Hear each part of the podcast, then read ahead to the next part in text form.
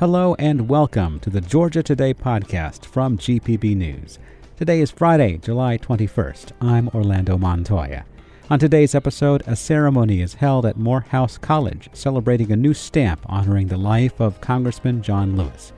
Local tennis star Chris Eubanks is back competing in Atlanta after his surprise run at Wimbledon, and the first sea turtles to emerge from this year's nesting season on the Georgia coast have hatched. These stories and more are coming up on this edition of Georgia Today. The U.S. Army Corps of Engineers wants to hand over operations of some of its parks around Georgia's Lake Lanier.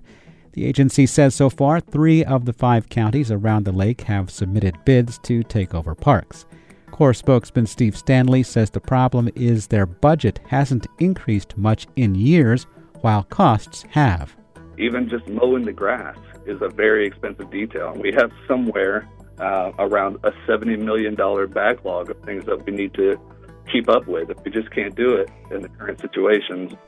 Lake Lanier attracts more than 12 million visitors a year, many of whom pay user fees that Stanley says local governments would be able to keep if they partner with the agency. So far, no agreements have been finalized. Georgia Power says it has completed a major step toward bringing into operation the second of two new nuclear reactors being built at East Georgia's Plant Vogtle. The company said today that it has submitted all 364 inspections, tests, and analyses that have been performed on the second unit to the Nuclear Regulatory Commission.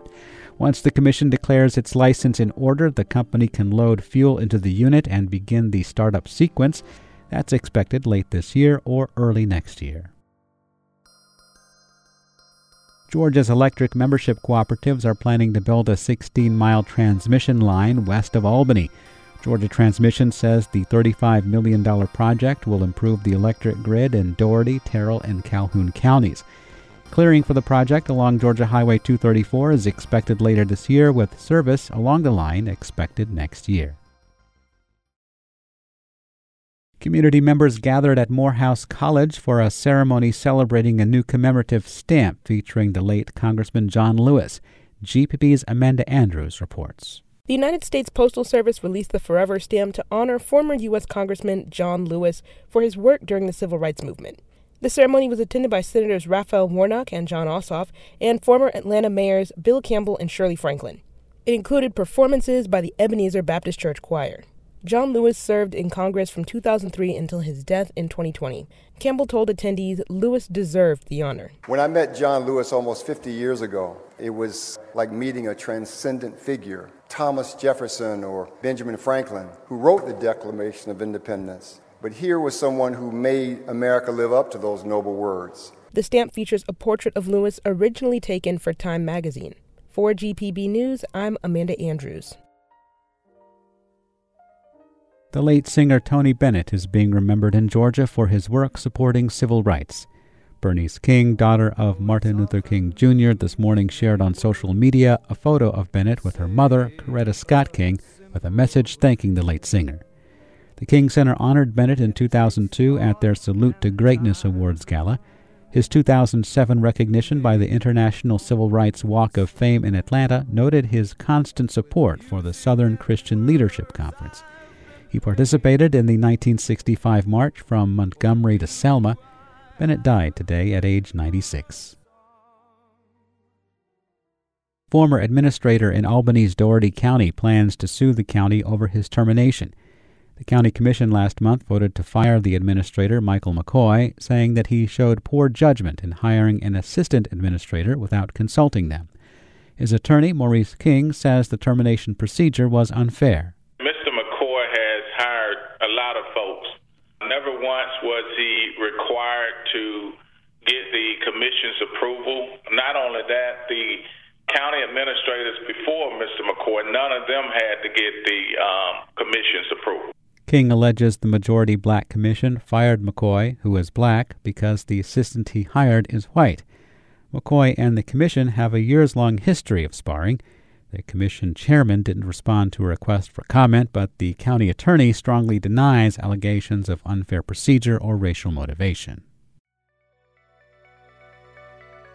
Georgia's standardized tests could count for a lower share of high school course grades after a 9 to 3 vote on Wednesday by the State Board of Education. Until now, districts had to count end of course exams in algebra, American literature and composition, biology, and U.S. history for at least 20% of a public school student's grade in those courses. Now, districts may choose to lower that share to a minimum of 10%. The changes take effect for the upcoming school year. Atlanta native and former Georgia Tech tennis player Chris Eubanks is back home competing in the city fresh after his surprise Wimbledon quarterfinals run. GPB's Sarah Collis has more. Eubanks will compete in the Atlanta Open tournament for his hometown audience this weekend. The former Georgia Tech tennis player says he is adjusting to his newfound fame.